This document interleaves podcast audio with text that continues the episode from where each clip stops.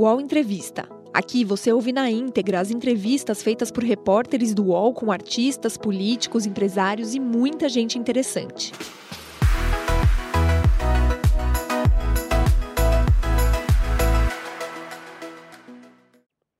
Olá, bom dia, 10 horas 13 minutos. Seja muito bem-vinda, seja bem-vindo ao nosso programa UOL Entrevista a partir de agora. Esse aqui é o nosso espaço de reflexão, de debate, de conversa com personalidades e autoridades do nosso país para a gente discutir o Brasil.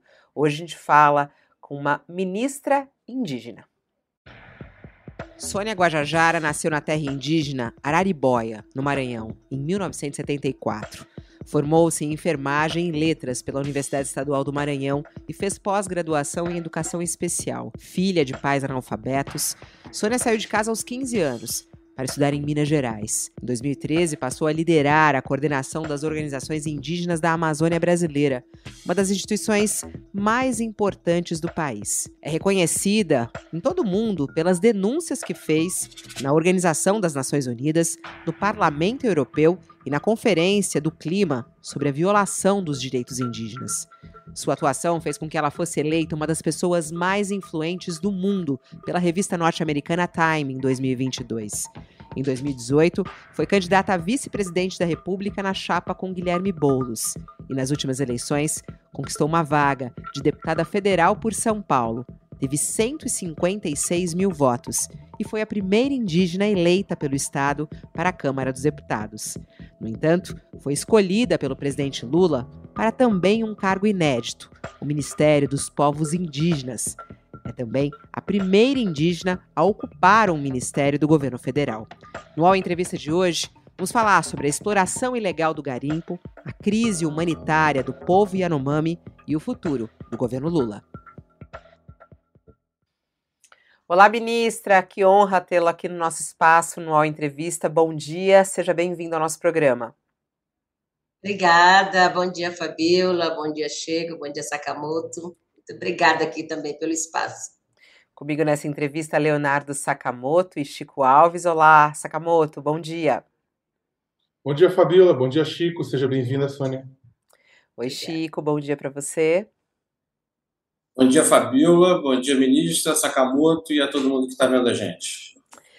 Ministra, eu queria come começar com justamente um episódio que aconteceu lá em Genebra na semana passada, é, com o Dário Copenaua, né? Ele representando mais de 30 mil indígenas é, do, do povo Yanomami e de outros, é, fez uma denúncia na, num evento da ONU, né, no que é chamado de, debate geral, que faz parte de uma sessão do Conselho de Direitos Humanos da ONU lá em Genebra, fazendo uma denúncia sobre a invasão do garimpo, o estupro e também é, a doença e as mortes de mais de 500 crianças, na verdade 570 crianças indígenas. Fez essas denúncias contra o governo passado.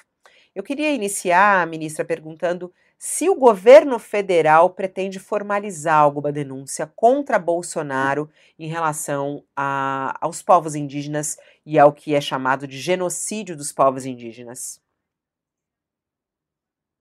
Olha, é, Fabiola, no, nesses últimos anos, nós, povos indígenas, apresentamos já denúncia contra Bolsonaro, né, por conta dessa má gestão, desse genocídio institucionalizado né, dos povos indígenas, durante a pandemia em especial. Né.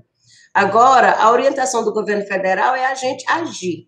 Como eu estou aqui, né, agora, no Ministério dos Povos Indígenas, nós queremos mais fazer né, e tirar o povo Yanomami, tirar os povos indígenas dessa situação de abandono, né, Yanomami, dessa situação de calamidade que a gente encontrou, né, e mais fazer do que ficar se debruçando no passado. Né? É claro que Bolsonaro precisa ser responsabilizado por tudo que ele não fez, né, ou por tudo que até é, projetou fazer com essa desassistência de saúde indígena, de saúde aos povos indígenas, né? Então, nada tem aqui a partir do Ministério né, uma ação específica sobre isso, até porque já tem algumas encaminhadas, né, em andamento, então vamos né, esperar que dê sim o resultado. Não formalizar uma denúncia, o ministro, não seria de repente é, deixar isso passar, porque como a senhora diz, é preciso agir, mas ele também precisa ser responsabilizado.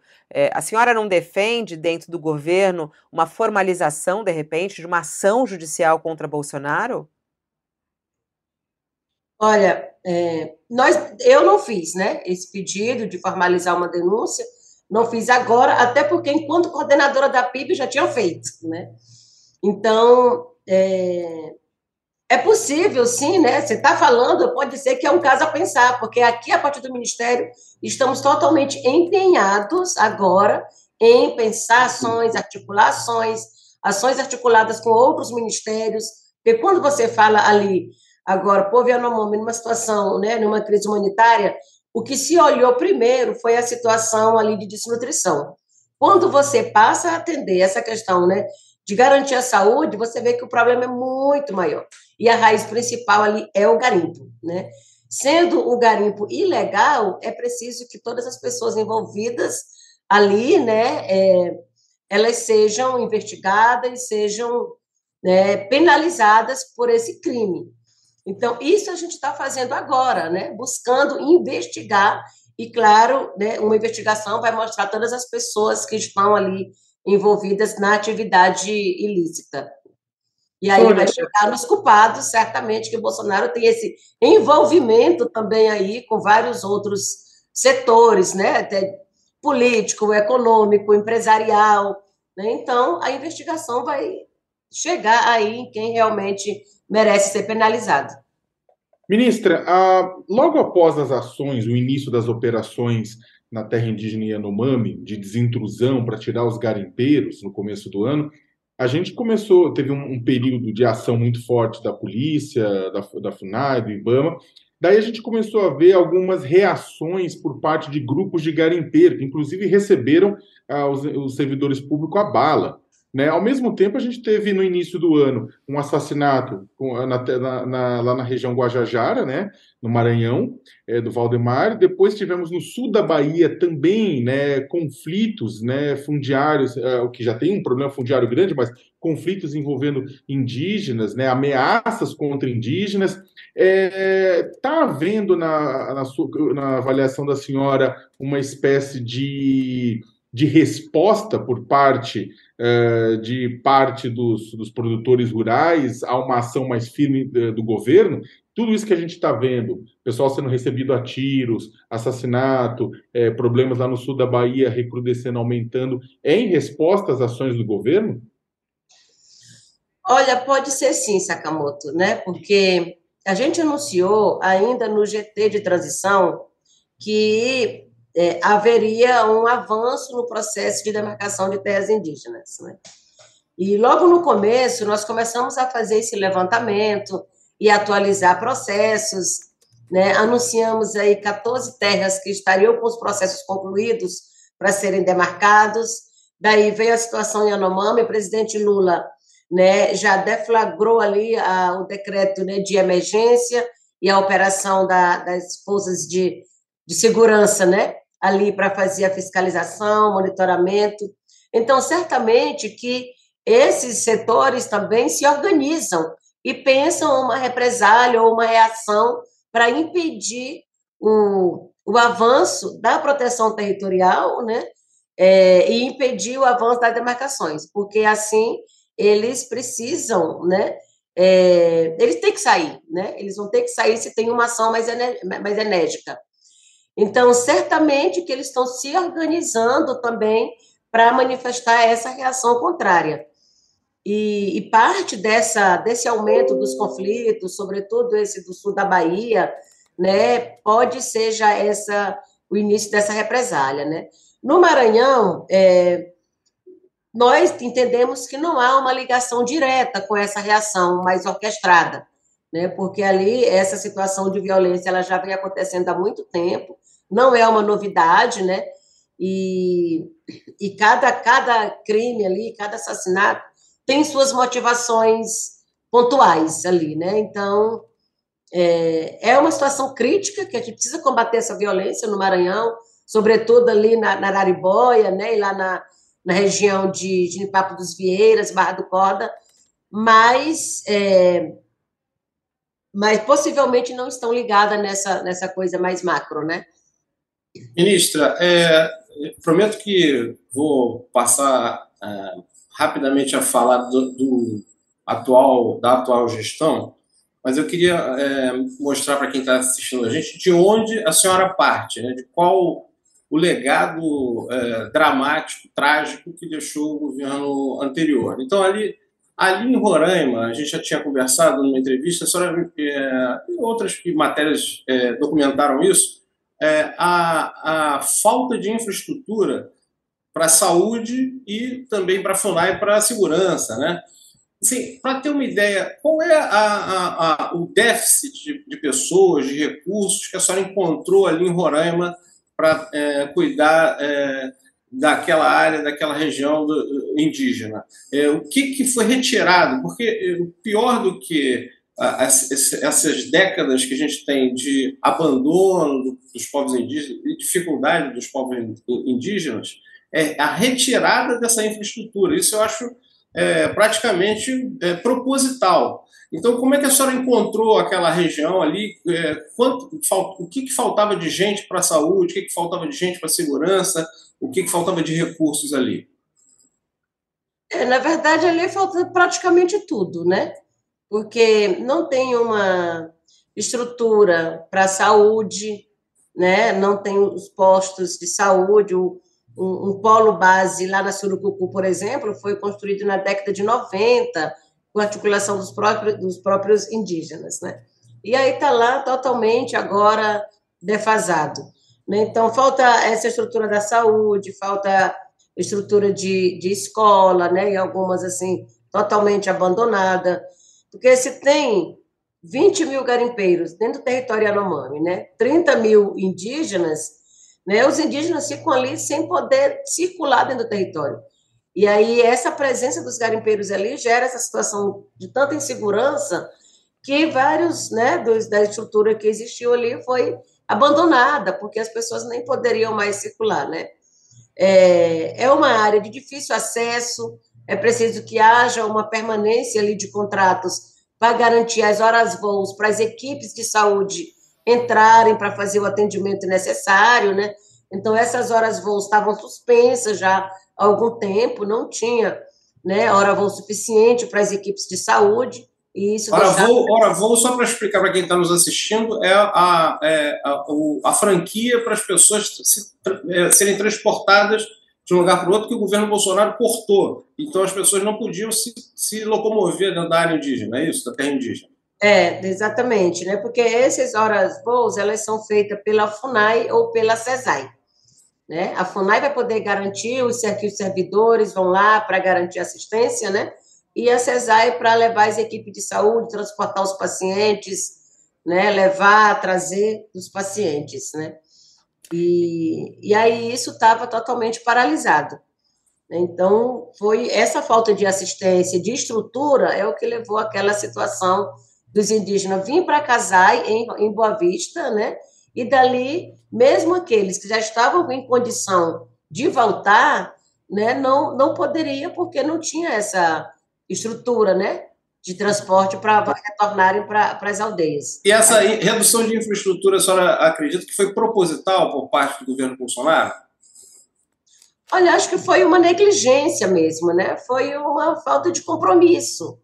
Porque tinha, tem a CESAI, né? A Secretaria Especial de Saúde Indígena, é o órgão que deveria né, ter cuidado, e o secretário estava sempre fazendo vídeos e vídeos informando que estava tudo bem, que a saúde estava toda né, é, sendo, o atendimento da saúde estava sendo realizado. Então, quando a gente chega que olha essa situação e vê né, um, um total descaso, né, é, podemos sim pensar que foi proposital, né? Uhum.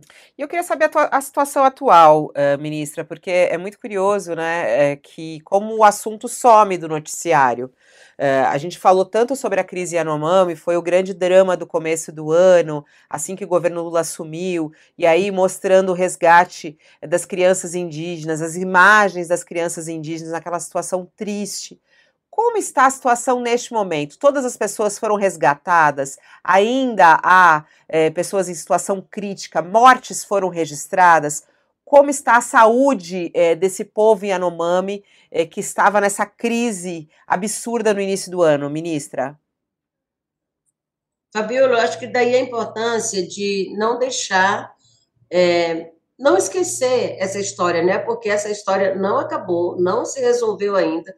Ainda tem muitos gargalos ali para serem resolvidos, né?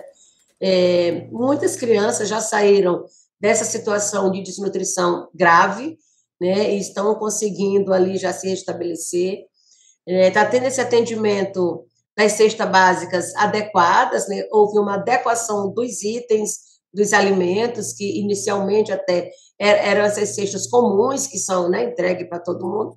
Essas cestas foram adequadas por, com alimentos que o povo Yanomami é, consome, né, que é do próprio hábito alimentar deles.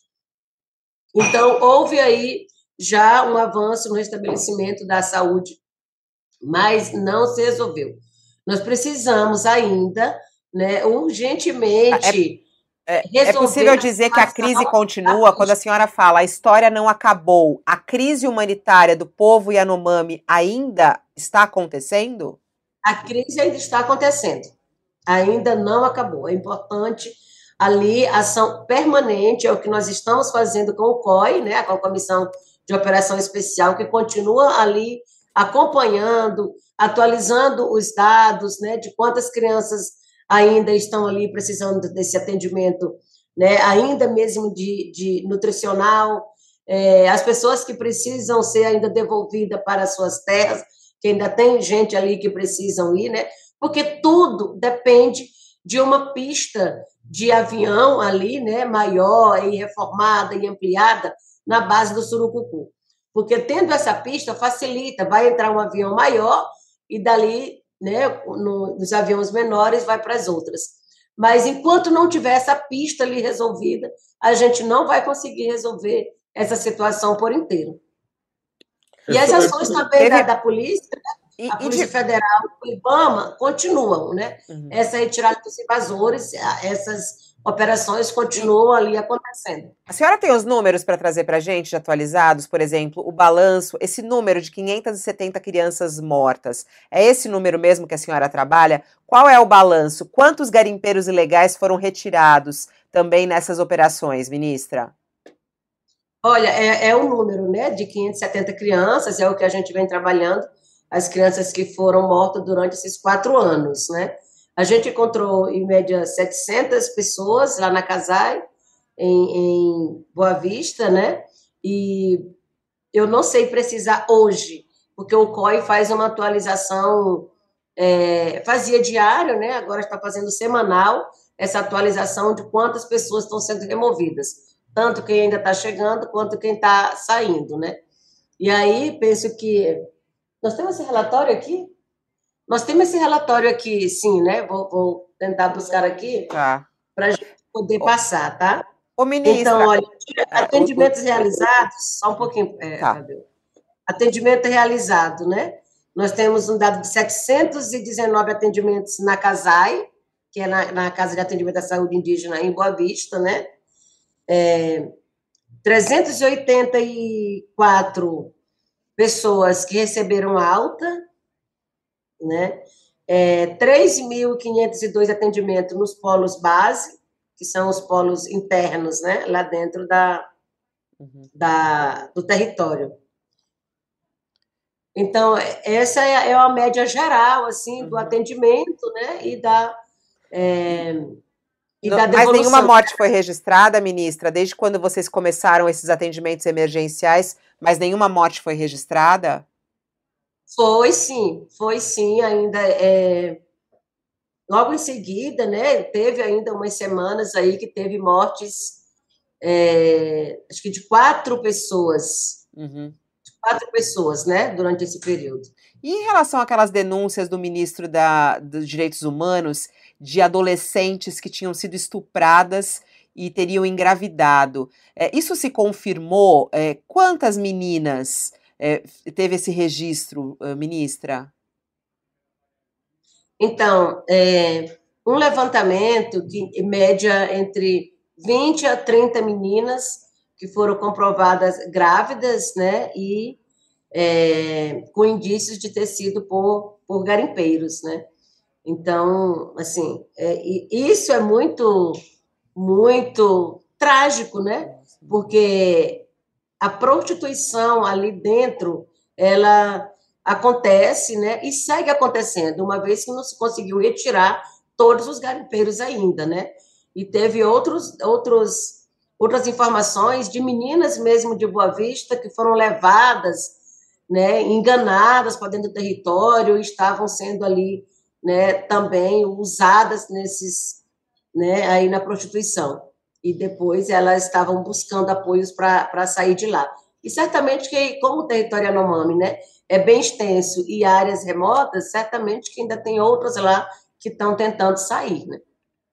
Ministra, a é, o presidente Lula, né, assinou ontem, editou uma medida provisória liberando 640 milhões de reais em crédito extraordinário para ser usado por uma série de ministérios em ações de proteção aos povos indígenas e proteção aos territórios indígenas. Aí teve recurso segurança pública, justiça, meio ambiente, defesa, desenvolvimento social e para o Ministério de Povos Indígenas, que se não me falha a memória foi a maior fatia.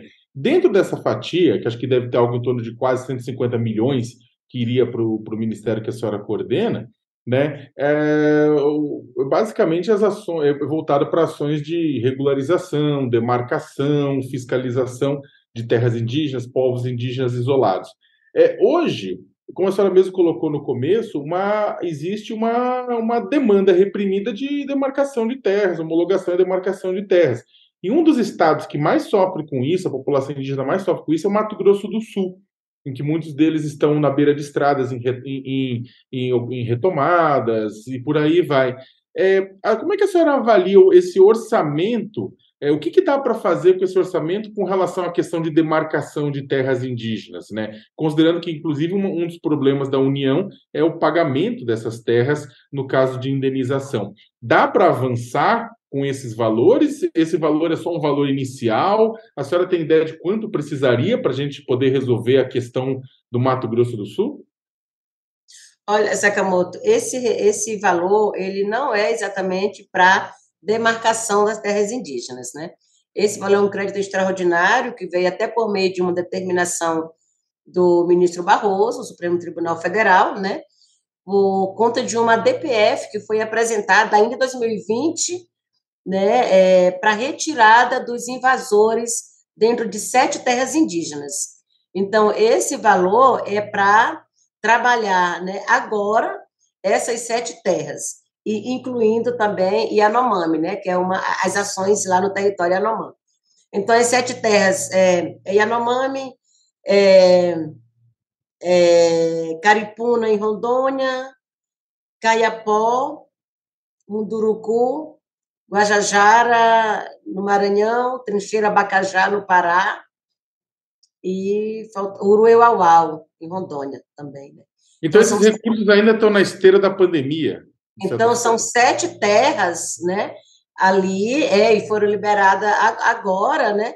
Para trabalhar a desintrusão e a proteção dessas sete terras, né? E uhum. aí, dentro do Yanomami, se coloca também né, esse atendimento agora para continuar as ações que foram iniciadas ali em janeiro, né, e para a gente concluir todo esse trabalho. Mas a senhora tem ideia de quanto seria necessário para começar esse trabalho de, de demarcação e entrega de territórios indígenas, principalmente nos lugares que estão a situação está mais grave? Eu citei o Mato Grosso do Sul, é claro que não é o único lugar, mas para fazer esse trabalho, né, é, uma coisa que o pessoal sempre citou era que, olha, é, além da boa vontade política, também precisa de recursos para isso, né? Precisa, a, precisa a sabe muito. A dimensão desses recursos, a senhora tem ideia? Olha, é, Sakamoto, essa atualização está sendo feita porque se nós temos agora 14 territórios né, que é, estão na lista para ser homologados, a gente tem também ainda mais de 25 que estão para ser assinada a portaria declaratória, né? que é uma outra etapa da demarcação. Então, não dá para se dizer um montante exato de quanto precisaria, porque dentro dessas, de cada uma dessas terras tem uma situação diferente, né? Alguma tem pessoas que estão ali, que estão de, de, de boa fé, né? Que foi entregue um título lá atrás, e aí precisa pagar a indenização para essas pessoas. E aí cada uma dessas áreas tem uma quantidade de famílias diferente, né? Alguns lugares são pequenos produtores, outros, outros lugares são grandes fazendeiros, né? Grandes, grandes produtores. Então, esse levantamento está sendo atualizado agora pela FUNAI. Antes tinha um, um, um estudo aí, na, há quatro anos, né? Que era cerca de um bilhão? Ai, meu Deus, não sei exatamente, mas é um número alto, né? Fui agora em Mato Grosso do Sul, há menos de um mês, conversamos com o governador, com o presidente da FamaSul, né, lá, e é, saímos com esse encaminhamento de que nós vamos olhar o caso a caso em Mato Grosso do Sul, quais são as áreas que os indígenas estão reivindicando como território tradicional, né? E nós temos que fazer essa esse levantamento ali, né, do caso a caso desses territórios que precisam ser regularizados. Então, nós estamos nesse processo. Provavelmente que daqui mais uns dias a gente tem esse dado atualizado, né? Sabemos que tem que ter um recurso, estamos conversando com o Ministério do Planejamento, com a Simone Tebet, né, com a Casa Civil, que já estão de acordo que seja disponibilizado né, esse valor dentro do orçamento público para que essas indenizações né, tenham recurso suficiente para, para ser pagas. Ministra, a senhora agora há pouco falou, eu, tô até, sabe quando você sente aquele mal-estar, né? A senhora falando que é, de 20 a 30 jovens que sofreram abuso, engravidaram, e a senhora disse que é, isso ainda continua acontecendo, né? É, o abuso sexual contra as indígenas continua acontecendo. Aí eu me lembrei, ministra, é, no, no auge da crise Yanomami no começo do ano, Lula sempre com suas frases muito fortes, disse: é, os garimpeiros serão expulsos de lá.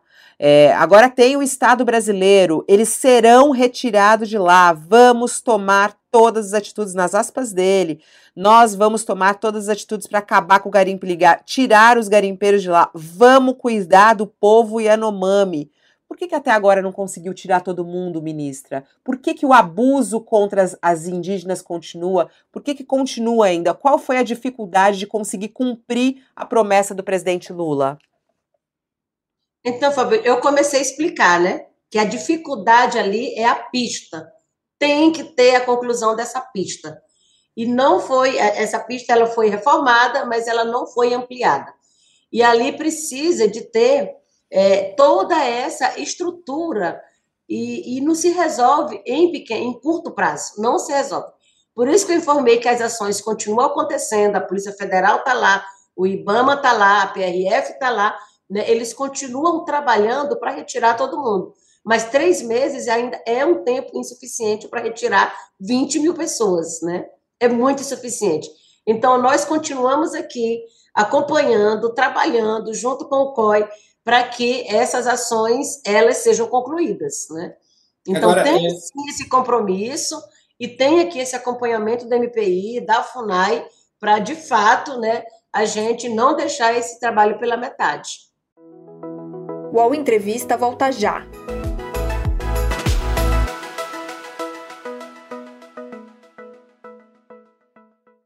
Oi, eu sou o Edgar Piccoli e trago boas notícias. Isso, Trago Boas Notícias é um podcast original Spotify produzido pelo UOL para você se informar e relaxar. As histórias que eu conto aqui são de Ecoa, a plataforma do UOL por um mundo melhor. De segunda a sexta-feira, às seis da tarde, tem um novo episódio grátis no Spotify e no UOL. Dá também para baixar e ouvir offline, quando você quiser. Ministra, além de ser pouco tempo, tem uma dificuldade ali é, crucial, que é a, a, é a, aliança de políticos locais com os garimpeiros ilegais. Então, eu queria saber, isso na verdade, é, aliança, ali é a aliança dos políticos com garimpeiros ilegais, em outras áreas do Brasil, é, a demarcação de terras bate no interesse de latifundiários que são apoiados também por políticos, no caso, na discussão do marco temporal também tem o enfrentamento dos interesses dos indígenas com políticos tradicionais, né? Então, é, como é que é, é, como é que se enfrenta? Vamos tratar ali de Roraima.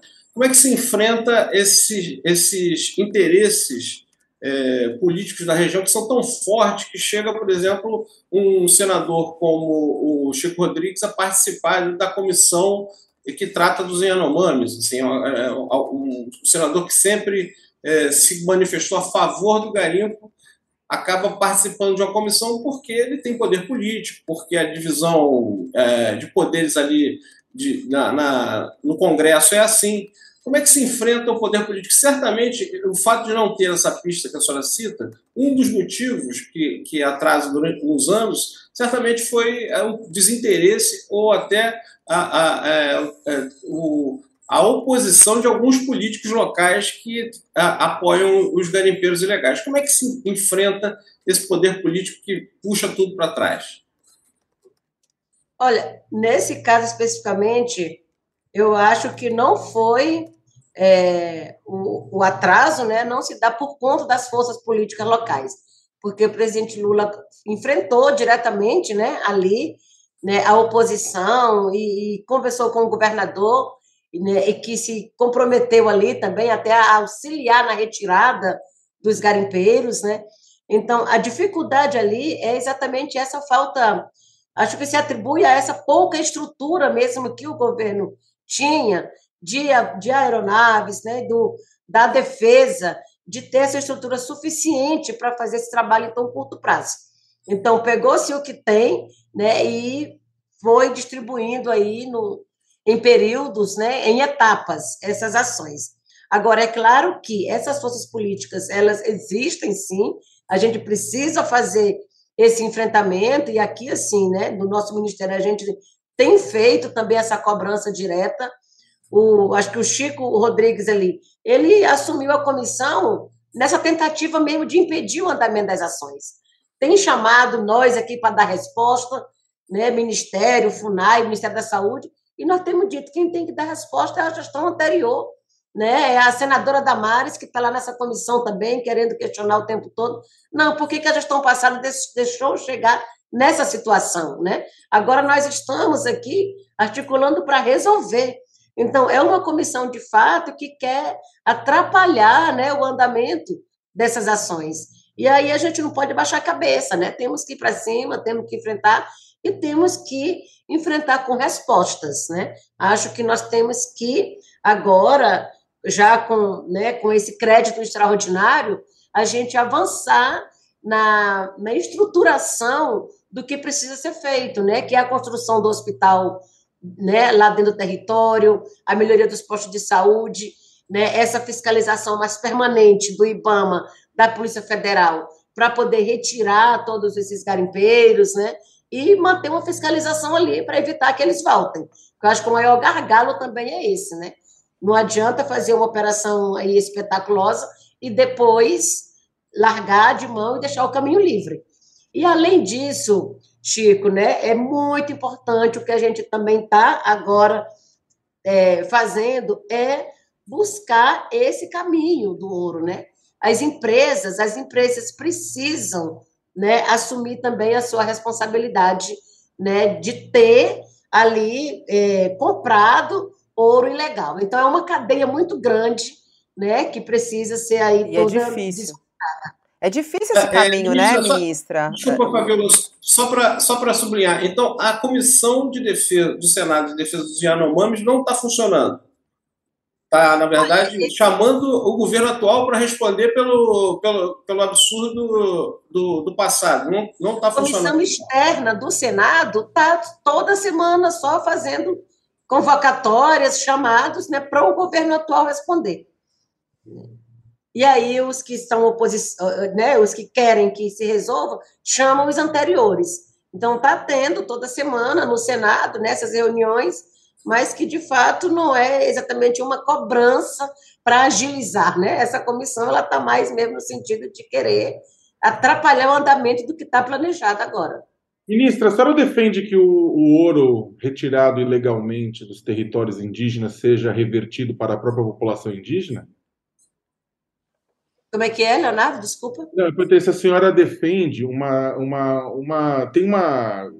Há uma, até uma campanha nesse sentido para tentar aprovar a legislação a fim de que todo o ouro e todas as riquezas que sejam retiradas ilegalmente da, de territórios indígenas sejam revertidos de volta para os próprios indígenas, ou seja, o ouro foi de forma irregular, de forma ilegal, tem que devolver para os indígenas anomames que aí eles decidem o que fazer com aquilo.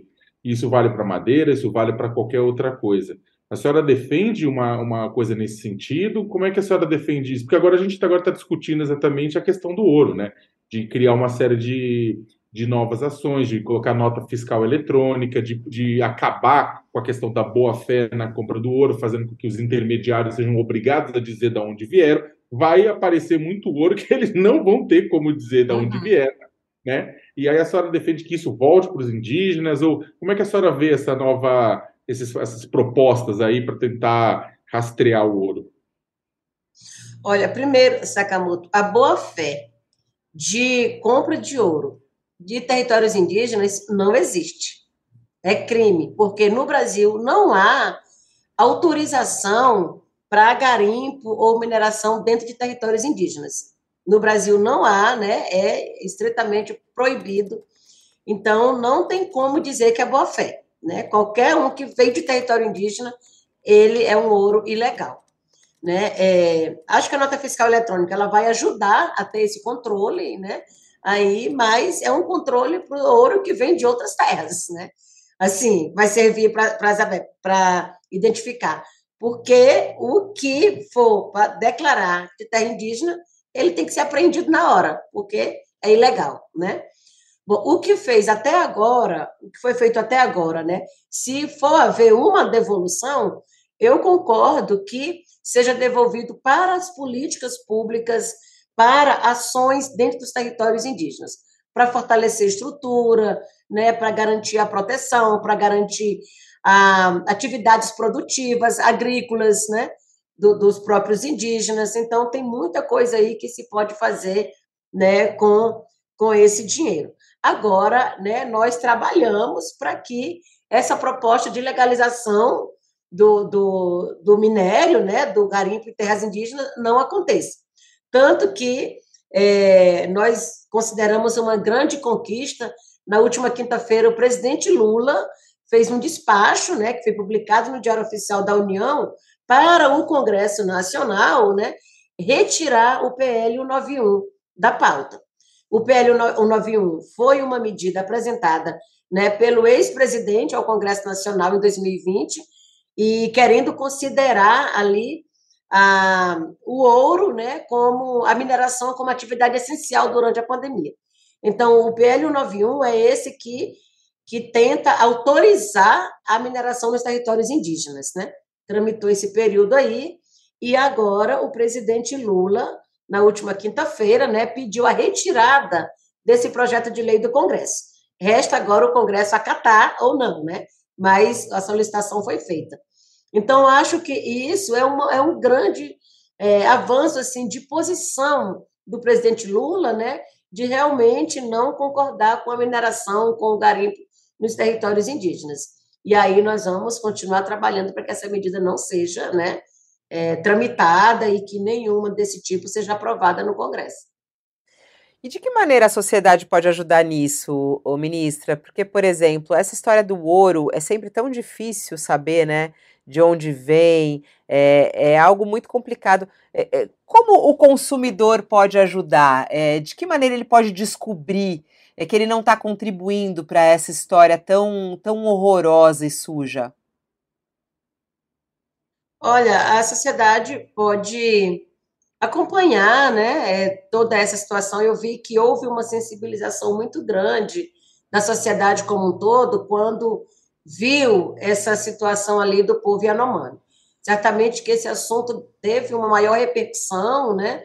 É, tem aí agora essa, né, esse planejamento também de retirar os invasores da terra indígena Caiapó, Munduruku, que também tem trazido muitas denúncias como o Yanomami, Muduruku também tem ali uma constatação de contaminação por mercúrio, né, em boa parte da população Muduruku.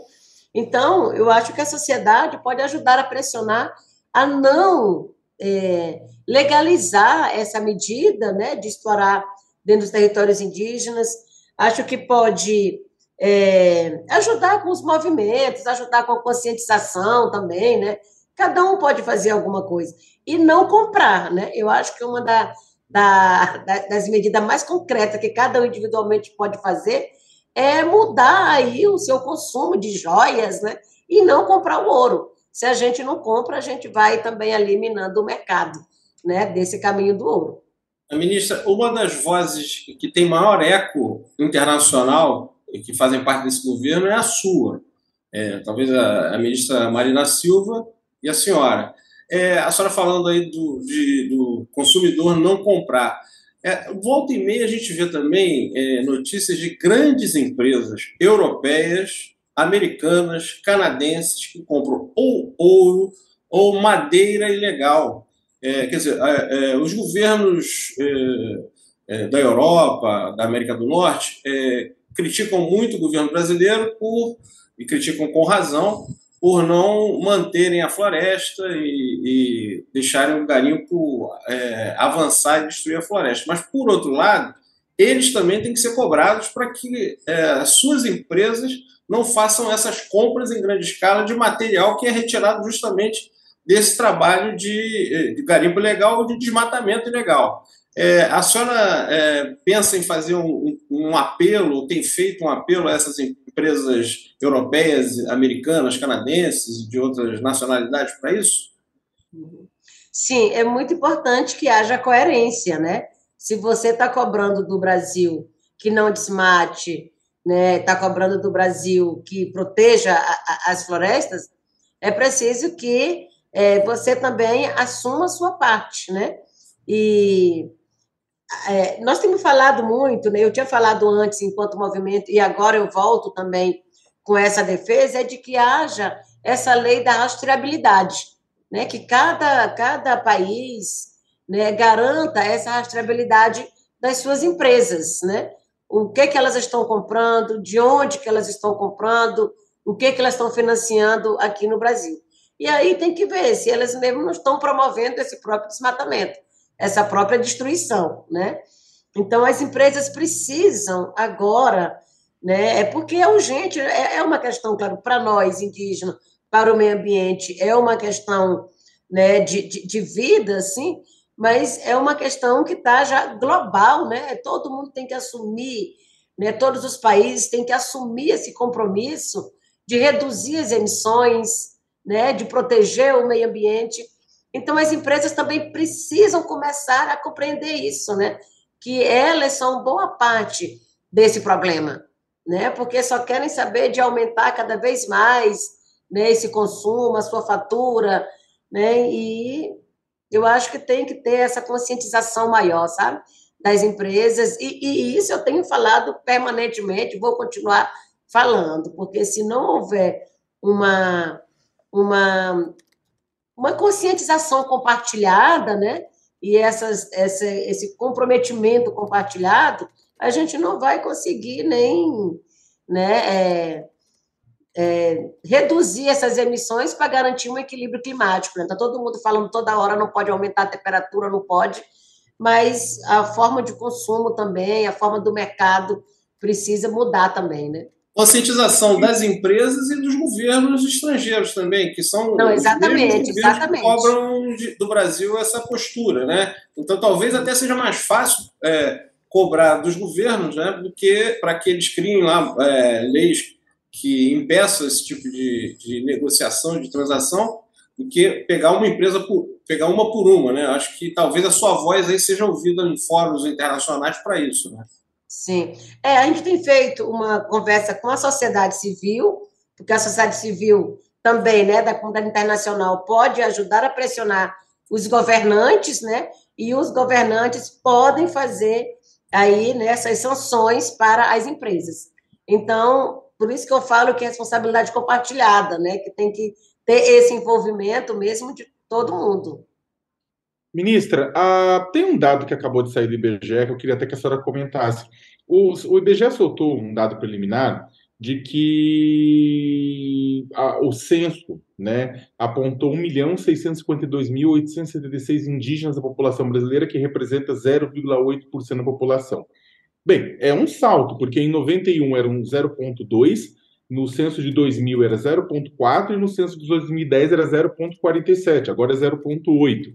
E aí a pergunta eh, que eu tenho para falar é: a senhora acredita esse esse crescimento, ele é vegetativo, ou seja, a população indígena que está crescendo, está se reproduzindo, ou os indígenas estão é, assumindo mais a sua identidade como indígena na hora da declaração? Porque como o IBGE é autodeclaratório, a pessoa diz, olha, eu sou indígena, sou negra, sou amarela, né, como eu, sou branco. E aí, como é que a senhora avalia isso? As pessoas, isso é um indicador de que as pessoas estão com mais orgulho de ser indígenas, estão com menos medo de se formar, de afirmar indígenas, ou é a população indígena que cresce porque se reproduz mais rápido? Olha, eu acho que aqui são três fatores, né?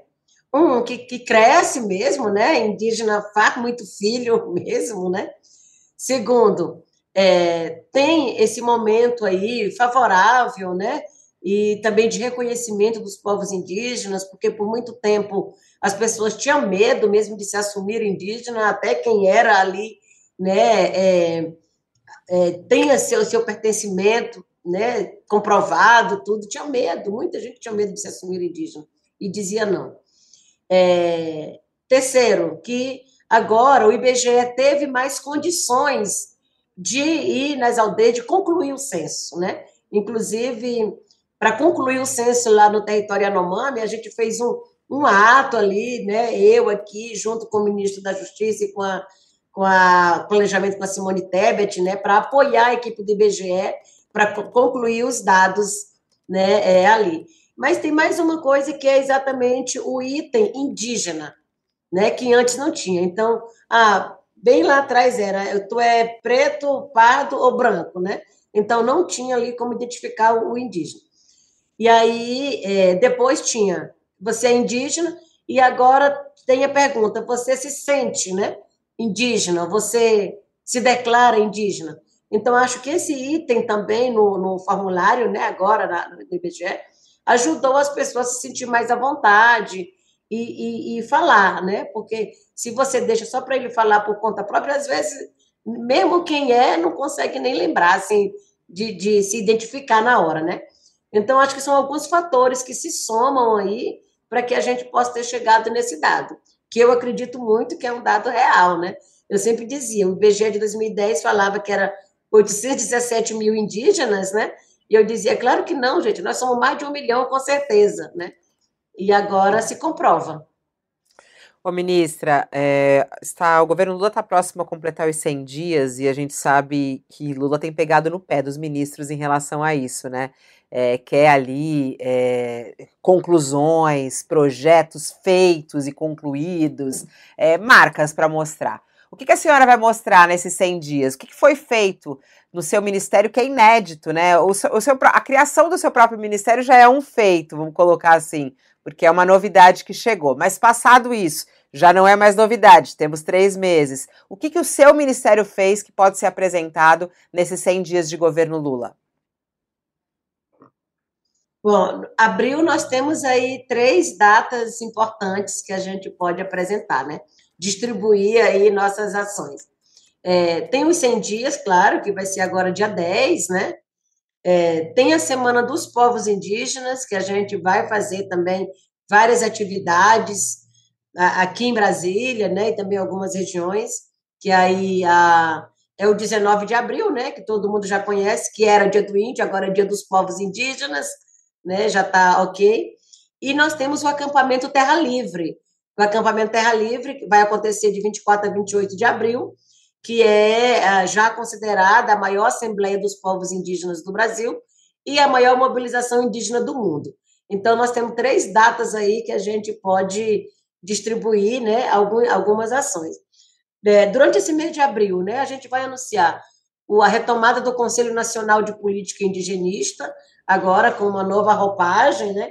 É, o CNPI, é um conselho que ele só foi criado lá em 2015 e depois, né, foi totalmente paralisado e vamos é, retomar o, a PNEGAT, a Política Nacional de Gestão Ambiental e Territorial das Terras Indígenas, né, que foi assinada ainda em 2012 e também depois ela foi paralisada, e a política, essa política, ela é muito importante, ela orienta toda essa gestão né, e proteção territorial dos povos indígenas no Brasil.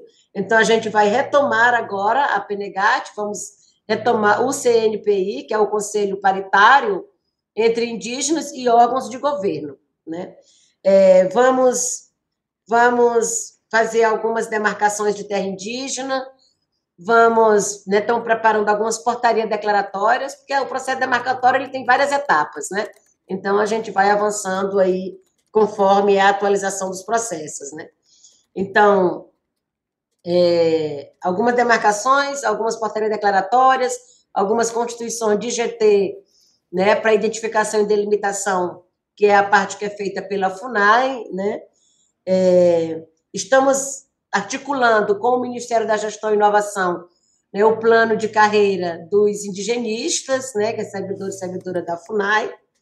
Bom, e aí a continuidade Anomami, e, ah, estamos também junto com o com o CNJ, né, tentando uma aprovação ali no fórum para aprovar cotas para indígenas no concurso público para o judiciário, né, da mesma forma também com o Ministério da Educação, para poder ter indígenas, né, no corpo técnico das universidades com, com vagas específicas, né, e bom, acho que mais ou menos são essas que a gente está articulando para agora, né.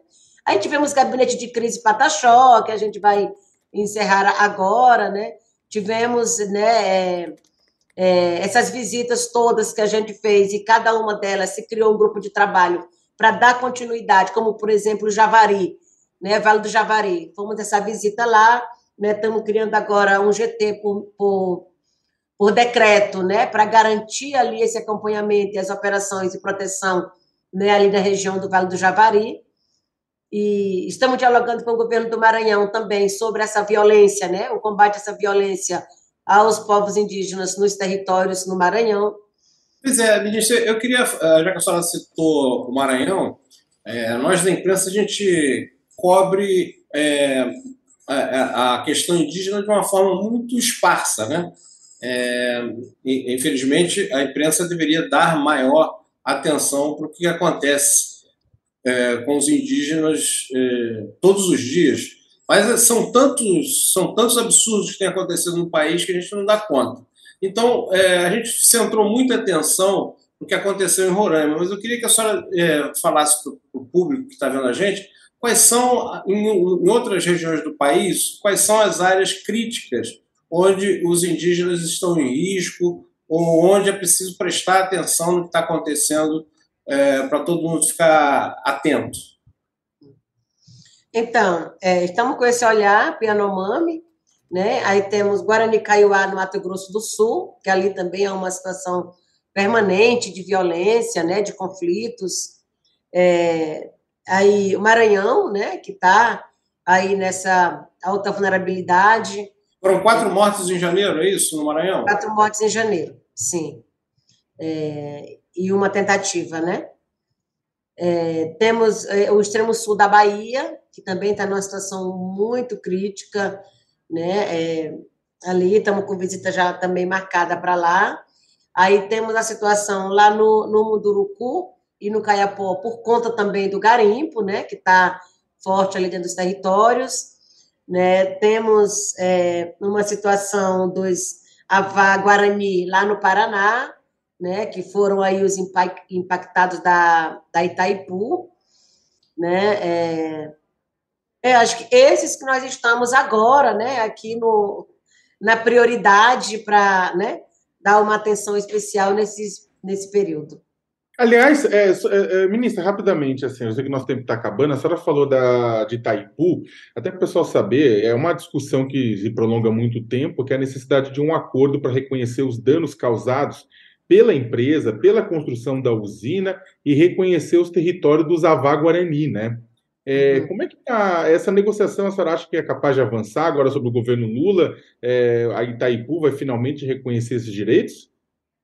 Olha, esperamos que sim, né? Tem aí já. É, nós estamos agendando essa ida para lá também, para conversar com o diretor, para vir, para conversar com os indígenas, né? Não conversamos ainda, né? Eu aqui pelo Ministério não fizemos ainda essa conversa, mas há informações de que há uma disponibilidade, né? Uma, um interesse dessa nova gestão de fazer esse esse acordo, né, e pagar essas, essa indenização ali para os indígenas. Então, não, não posso garantir agora, porque como eu não fiz a conversa ainda, né, mas nós estamos já com isso na, na nossa agenda, né, essa conversa para ser feita. Menina, Guajajara, muito obrigada pela sua entrevista uh, aqui. A gente ultrapassou um pouquinho o tempo. Agradeço imensamente a sua participação, bom trabalho aí em Brasília, no Ministério. Boa sorte para a senhora, é primeira vez que a gente conversa aqui, depois que a senhora assumiu. Boa sorte para a senhora aí no Ministério dos Povos Indígenas. Até uma próxima oportunidade. Tá joia. Obrigada, Fabiola. Obrigada, Chico. Obrigada, Sakamoto. Um abraço. Tchau, Chico. Tchau, Sakamoto. Até daqui a pouquinho.